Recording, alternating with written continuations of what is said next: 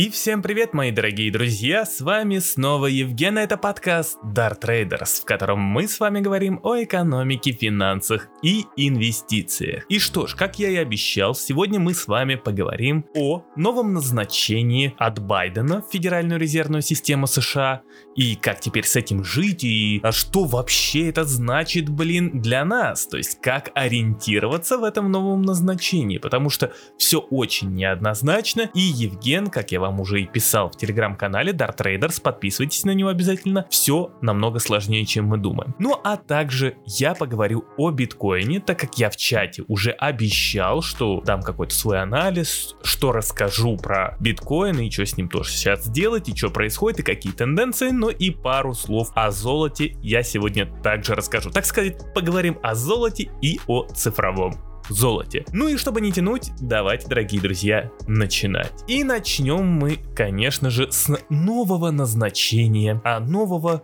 или даже старого главы Федеральной резервной системы. Не спешите думать, что это скучно, что это неинтересно, потому что ничего не поменялось и все осталось на своих местах. На самом деле все охрененно как поменялось. А именно, давайте а, сначала о том, что произошло. То есть сегодня Байден, ну точнее Белый дом, сообщил, что Байден оставит Паула, то есть нынешнего главу ФРС а на своем месте э, уже в следующем назначении. А Брейнард, та, так сказать, женщина, которая была главным конкурентом Паула на пост главы Федрезерва, она э, станет заместителем Паула. Что здесь на самом деле очень интересно? А интересно здесь то, что в первую очередь а когда Байден, ну точнее, когда Белый дом сообщил о том, что Паул будет э, дальше оставаться на своем месте председателем ФРС, Белый дом сообщил, что президент США Байден уверен, что упор Паула и Брейнард на поддержание низкого уровня инфляции, стабильности цен и обеспечение полной занятости сделают экономику США сильнее чем когда-либо прежде. И здесь, дорогие друзья, как раз таки и скрывается все то, что поменяло вообще всю игру. То есть для многих кажется это незначительные слова, но это очень важные слова. Начнем с того, что это первое вмешательство президента Байдена на своем посту президента в денежно-кредитную политику США. Да, она не такая прямолинейная, как была у Трампа, когда Трамп своими твитами просто бомбил по Паулу и говорил, что Федрезерв мешает своей денежно-кредитной политике Соединенным Штатам развиваться, и что, мол, все такие козлы в ФРС, а, а он такой хороший, и только они мешают, мешают, мешают. То, что ты такой, Паул, плохой. И учитывая то, что рейтинг Байдена сейчас очень низкий в Соединенных Штатах Америки, Америки в 2022 году демократов э, ждет э, серьезное, так сказать, препятствие в связи с падением рейтинга президента, чтобы э, удержать э, большинство э, в правительстве, то есть в палате представителей, верхней, нижней палате и так далее и тому подобное, это сейчас не важно, то э, главной темой выходит инфляция. То есть инфляция сейчас в Соединенных Штатах о ней говорит, не говорит только ленивый. И получается так, что вот этими словами как бы Байден указывает Паулу на то, что чел, если ты остаешься, то ты должен следовать как бы вот этого пути. А, понимаете, перед тем, как назначить Паула или Брейнард, Байден встречался и с тем, и с той, если так можно выразиться. То есть а он общался и с Паулом, и с Брейнард о том, ну, типа, как бы решал, кого же все-таки выбрать, ее или его. Многие аналитики оценивали как раз-таки то, что из себя представляет Паул, что из себя представляет Брейнард, и по сути они видят экономику как бы плюс-минус одинаково. И даже по сути, если бы назначить Брейнард главой Федрезерва, в денежно-кредитной политике как бы не должно ничего было измениться. Мы сейчас а, отбрасываем вообще все-все-все-все в сторону, а, прям кроме денежно-кредитной политики. По сути, все должно было бы остаться на своих местах. Байден, естественно, прекрасно понимает следующее. То, что рынком фондовым рынкам Уолл-стрит очень нравится Паул, потому что это именно тот человек, который залил фондовые рынки деньгами. Это тот человек, который постоянно включает печатный станок э, и работал этот печатный станок на полную, и все его любят. И смени Паула, естественно, рынки негативно отреагируют на это. Более того, работа со СМИ, которая наверняка тоже проводилась правительством Соединенных Штатов и тем же Федрезервом, а, хотя это тоже есть как бы правительство США, но неважно. Вот, а она тоже тоже было направлено на то, чтобы играть с ожиданиями. И неоднократно во многих СМИ мелькали сообщения о том, что если Паул останется, то рынки воспримут это э, как э, нечто позитивное. Но, понимаете, когда Паула и Брейнард назначают, со словами, что они сделают упор на поддержание низкого уровня инфляции, стабильности цен и обеспечения занятости, Здесь все это выглядит как-то очень стрёмно и невозможно.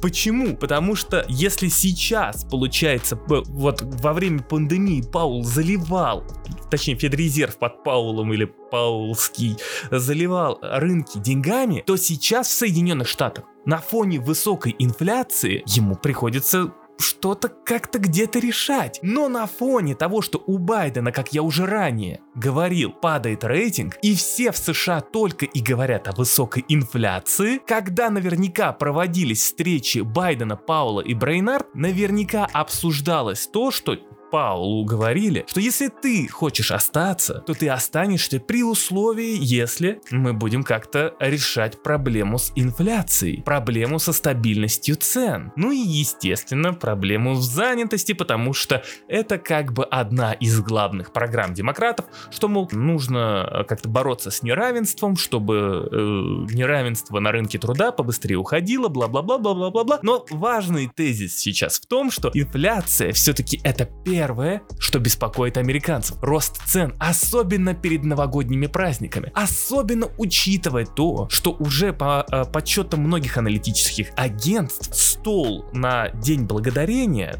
праздничный стол, вырастет в цене так прилично. По, по разным оценкам от 15 до 25 процентов. И это, естественно, то, что американцы будут обсуждать как раз таки в День Благодарения. И Байдену сейчас необходима политика борьбы с сильным ростом цен. Я предполагал ранее, что как бы да, сначала я думал, что Паула оставят, потом, когда инфляция начала расти, я думал, что Байден, возможно, сделает ход конем и скажет, что это ФРС разогнала инфляцию, не стимулы, не вот эта вот агрессивная а, стимулирующая политика а от правительства США во главе Байдена, а именно Федрезерв.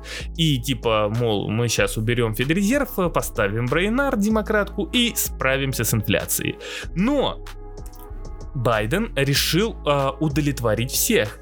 Э, или э, не стал просто как бы форсировать ситуацию. И как бы и рыбку съел в данный момент, помог рынкам именно фондовым вырасти, потому что в момент, когда объявили о том, что Паул остается, S&P 500 взлетел до нового рекордного уровня сегодня. И, но пока Пока сейчас до инвесторов будет доходить как раз таки отрезвление. Именно то, что Паула наверняка оставили, и вот, вот это сообщение продиктовано, это и есть та самая новая стратегия ФРС.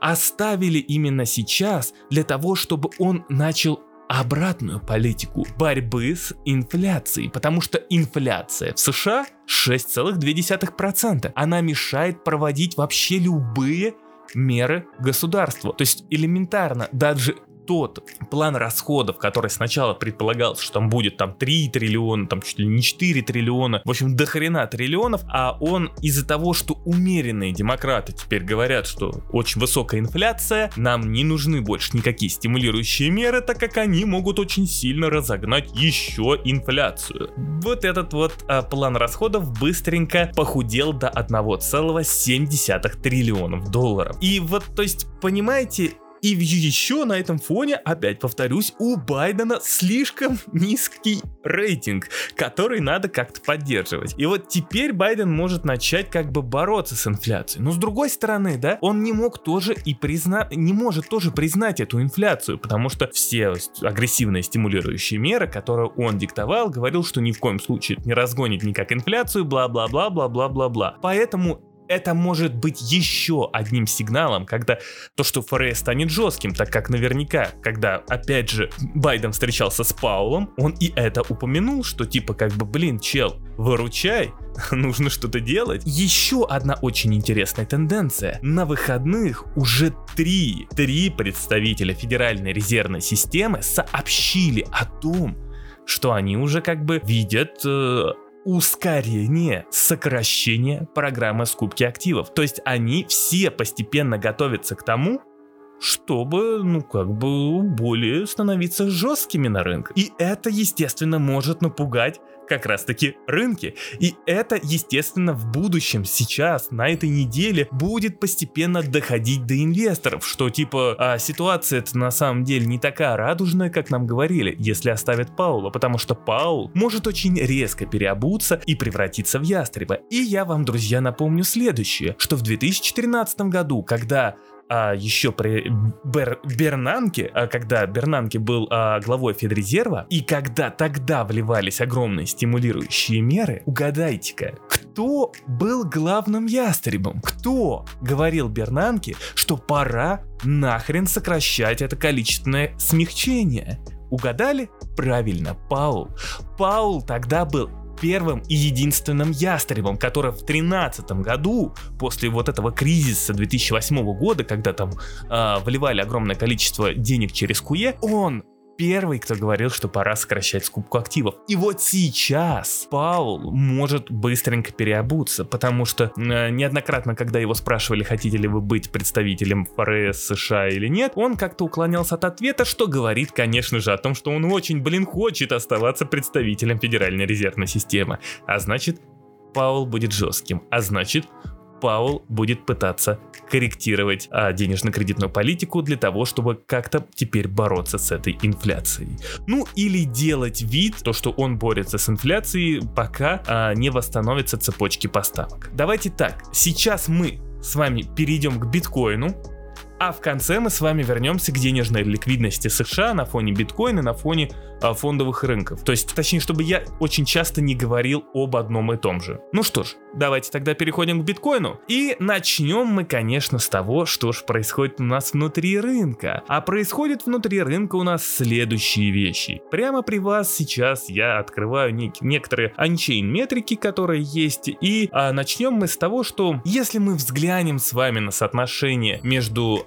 предложением биткоинов и предложением стейблкоинов, то есть в рыночной капитализации, все еще на низких уровнях э, индикатор вот это вот CCR или как там его, ну, в общем, соотношение между биткоином и стейблкоинами. Что это может означать? То есть вот он находится сейчас в данный момент на уровне 13. То есть это означает, что в принципе сейчас нету какой-то, э, то есть биткоин как бы не перекуплен. То есть если мы посмотрим на этот индикатор еще э, буквально, да, там в апреле, когда биткоин был вот у 60-65 тысяч, то там там индикатор CCR был примерно в районе там 30, а сейчас он находится в районе 13. То есть он находится на неких минимумах, что в принципе говорит о том, что, ну, грубо говоря, а движение биткоина вверх еще есть чем поддержать. То есть здесь все в порядке.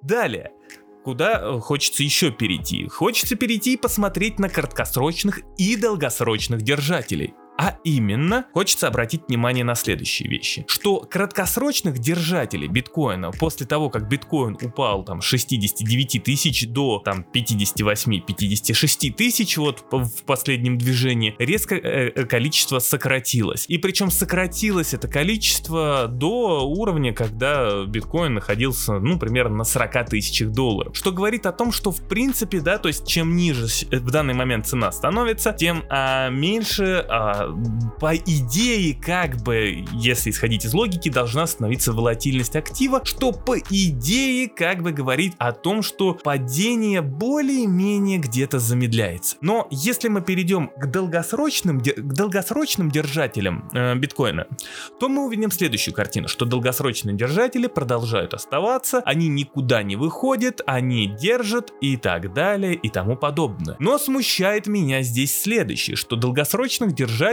все вроде бы хорошо, все, все вроде бы классно, если мы перейдем на метрику, где мы видим отношение рыночной э, стоимости к реализованной стоимости, ну то есть когда насколько э, долгосрочные держатели в профите, то мы увидим следующую историю, что э, сейчас в принципе инвесторы, которые долго дор- э, держат, они в принципе готовы и продолжать удерживать биткоин, потому что, то есть э, по сути они еще не имеют такую прибыль, как это было, допустим, опять же в том же апреле, марте 2021 года. То есть э, нету смысла пока сливать биткоин, и то есть есть смысл опять же оставаться в биткоине. С другой стороны, а почему бы это нам не говорило о том, что возможно просто количество долгосрочных инвесторов постепенно с ростом цены выходит, так как все-таки показатель находится на низких уровнях, а цена растет. С учетом того, что не растет как раз таки та самая прибыль вот этих долгосрочных держателей, что может э, сигнализировать на самом деле а, тоже о неком роде о коррекции. То есть я что пытаюсь сказать, что ончейн метрики это классно, мы можем увидеть некое, некие внутренности биткоина, но оценить их в полной мере практически невозможно. То есть мы ви видим такую картину в данный момент, что вроде бы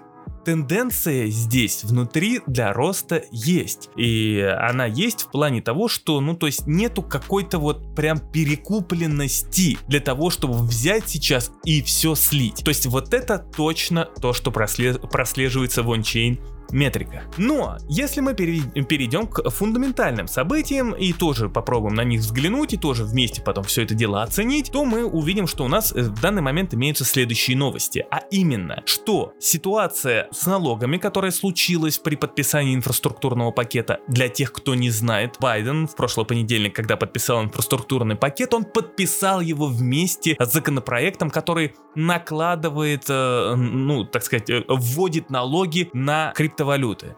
То есть, э, грубо говоря, на такое понятие, как брокер.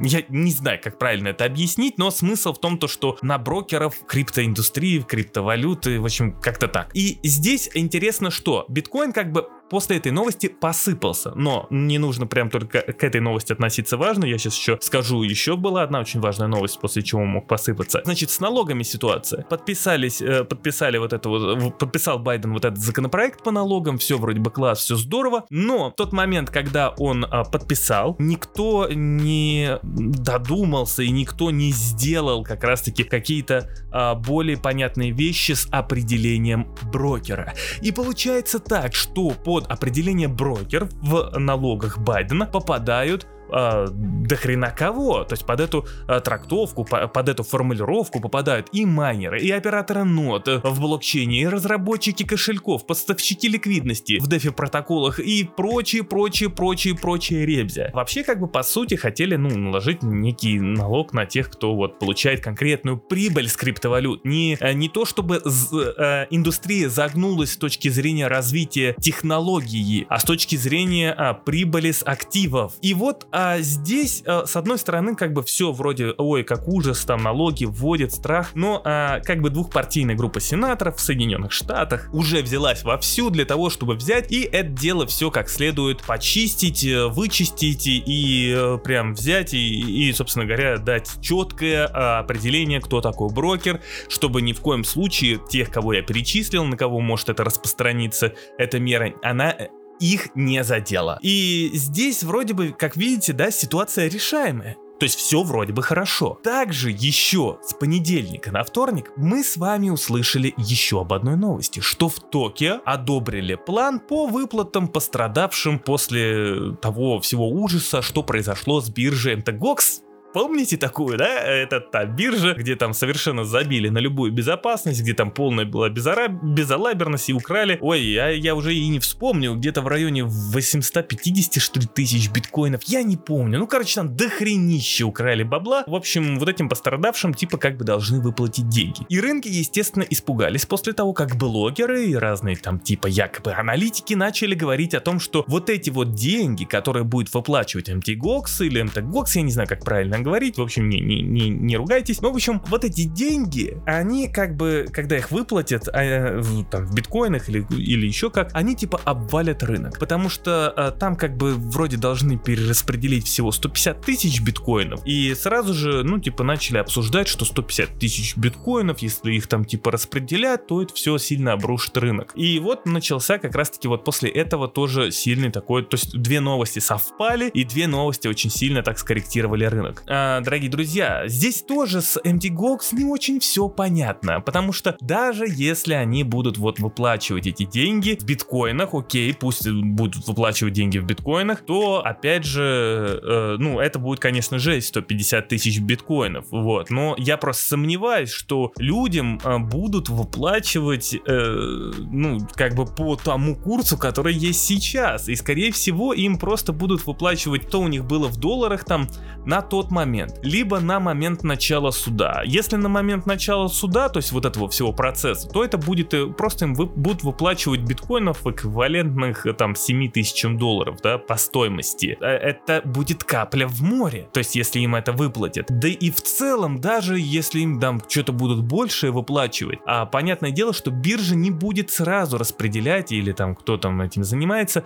не будет сразу распределять эти деньги. Эти деньги будут распределяться в течение течение большого количества времени, что безусловно будет вызывать некое давление на рынок, но это не будет прям каким-то таким глобальным сливом, опять же капля в море. Э, и поэтому на самом деле я здесь тоже пока в данный момент не вижу какого-то особого негатива, но я определенно буду следить за этой ситуацией и держать вас в курсе. Поэтому мы с вами видим, что ровно две супер негативные новости а, вышли в тот момент, когда биткоин достиг там, ну, своего максимума 69, там 68, 66 тысяч, и вот опустили до а, тех уровней, которые в данный момент он сейчас есть, а на момент записи этого подкаста это 57 580 долларов, и, собственно говоря, вот что мы с вами имеем. Вроде, ну, опять же, две новости, которые вроде бы негативные, но вроде бы ничего особенного под собой не несут. И вот тут я хотел бы с вами уже перейти к самому сладенькому новенькому соединяет новость с ликвидностью, ФРС, фондовыми рынками и так далее и тому подобное.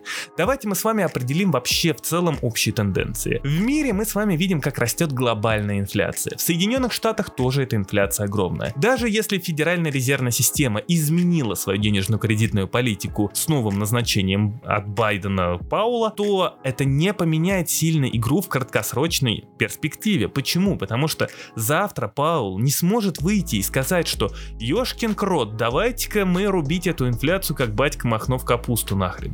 Вот. А, то есть потому что в этот момент а, на рынках может случиться истерика, в связи с чем там доходность полетит вверх, в связи с чем там доллар полетит вверх, в связи с чем да, рынки полетят вниз, и это просто будет ну полный хаос. И более того, Соединенные Штаты в краткосрочной перспективе ничего не могут сделать с ростом инфляции, потому что первое идет нарушение цепочек поставок, и они уже одобрили инфраструктурный пакет стимулов стимулов, которые как раз-таки это единственная мера, которая сможет снизить инфляцию, потому что это будет как раз-таки исключать те самые узкие места, те самые провалы в цепочках поставок. То есть, когда это будет деньги вкладываться там в развитие там дорог и так далее и тому подобное, то есть, э, когда товары будут довольно, ну, еще быстрее добираться до конечного потребителя. Поэтому здесь только инфраструктурный пакет и время. И даже если, то есть, опять же, ФРС э, э, продолжит как-то вот что-то там делать а с инфляцией, то еще то, что мы слышим от Байдена и слышали, что нужно бороться с неравенством как раз-таки на рынке труда и в целом, да, там пытаться восстановить рынок труда. Но ужесточая денежно-кредитную политику, ты никак не сделаешь больше рабочих мест. И вот именно инфраструктурный пакет стимулов поможет сделать больше рабочих мест. А если ужесточать денежно-кредитную политику, то это как раз-таки будет, ну, довольно-таки серьезный удар по инвестициям внутри страны. И это будет как раз-таки тормозить экономику вводить ее в рецессию. И это просто невозможно, чтобы Паул прямо сейчас взял и очень резко газанул. Да, естественно, а ужесточать политику будут, будут там прогнозы, ожидания подгонять под то, что как бы мы пытаемся снизить рост инфляции. Но не смогут они взять сейчас и просто и, и сделать супер жесткую политику. Или жестко пересмотреть прямо резко свою денежно-кредитную политику. Все останется без изменений, плюс-минус как оно есть. Ну просто где-то чуть сократится по времени. И это значит то, что до конца года и первый квартал будет перенасыщен ликвидностью. Какой ликвидностью? А именно той ликвидностью, которую мы с вами видим на аукционе обратного репо, где мы с вами видим полтора триллиона долларов просто сейчас припарковано в Федрезерве. Для того, чтобы эти деньги, собственно говоря, куда-то могли вложить. А с учетом роста огромной инфляции, с учетом низкой доходности, финансовые учреждения ничего не остается, как просто сужать э, свои деньги, свои огромные, свои огромные бабки просто под аукцион обратного репо. То есть никуда их не вкладывая. И вот как только мы с вами увидим, что аукцион обратного репо начнет худеть и там заходить ниже триллиона и ниже, ниже, ниже, ниже, вот это будет означать, что ликвидность наконец-таки начинает потихонечку в Соединенных Штатах испаряться. Смысл здесь такой всего этого дела. А для фондовых рынков а, назначение Паула означает а, и те слова, которые, с которыми его назначили, означает то, что да, политика более-менее будет становиться жесткой, да, рынки сейчас будут воспринимать вот это и переваривать, и мусолить то, что как бы Паул да может изменить как раз-таки денежно-кредитную политику, и возможно он даже станет более жест, жестким в своей риторике. Но в целом это будет вызывать некую волатильность, так сказать, у хаев. И дальше мы просто будем видеть, как продолжают обновляться максимум. А для биткоина все это дело значит только одно. Чем выше инфляция, чем выше уровень ликвидности, тем выше будет становиться биткоин. И даже несмотря на то, что сегодня у нас уже с вами 22 число, а я ванговал, что биткоин дойдет до 70 тысяч долларов под конец ноября, и кстати, мой прогноз практически сбылся, потому что биткоин доходил до 69 тысяч долларов. Я все еще вижу, что биткоин вернется к 70 тысячам долларов, потому что даже э, если Федрезерв начнет ужесточать денежно-кредитную политику, а деньги будут выходить из облигаций, то есть из казначейских облигаций, а из-за того, что будет слишком высокая инфляция, только дурак будет держать деньги в кэше, а значит нужно искать более высокую доходность, а с учетом того, что инфляция растет, а с учетом того, что где-то падает маржинальность у каких-то компаний и есть какие-то риски, то биткоин выглядит как очень сладкий актив цифровой актив там цифрового золота или как это правильно сказать, э, в общем цифровое золото. И теперь, конечно же, э, ну то есть э, тенденция понятна, да, то есть ничего по сути как бы не изменится, кроме роста волатильности и э, работы ФРС пости- с постепенными ожиданиями. Но я буду держать вас в курсе. И пару слов по золоту, да, золото э, действительно сейчас будет очень-очень-очень страдать. И почему страдать? Потому что Федеральная резервная система продолжит как раз-таки вот эту вот свою жесткую политику, э, точнее не продолжит, а начнет жесткую политику, э, что, естественно, будет постоянно негативно отражаться на золоте. И, кстати, я вам тоже писал одну из своих идей, что также падение э, цен на золото может как раз-таки в условиях глобальной инфляции приводить к росту стоимости стоимости биткоина, так как инвесторы могут выбирать из привычного золота цифровое золото, так как э, все же, ну, собственно говоря, оно дает большую доходность элементарно. Вот и все. Биткоин дает большую доходность, чем золото, а инвесторы в условиях э, инфляции, опять же, высокой и, жу- и ужесточающейся политики будут искать ту самую высокую доходность. Надеюсь, вы меня поняли. Если не поняли, пишите в комментариях, распространяйте этот подкаст, кидайте свои донаты для того, чтобы Евгену было что поесть, а значит он будет больше публиковать вам подкастов. И спасибо тем, кто дослушал до конца. До новых встреч.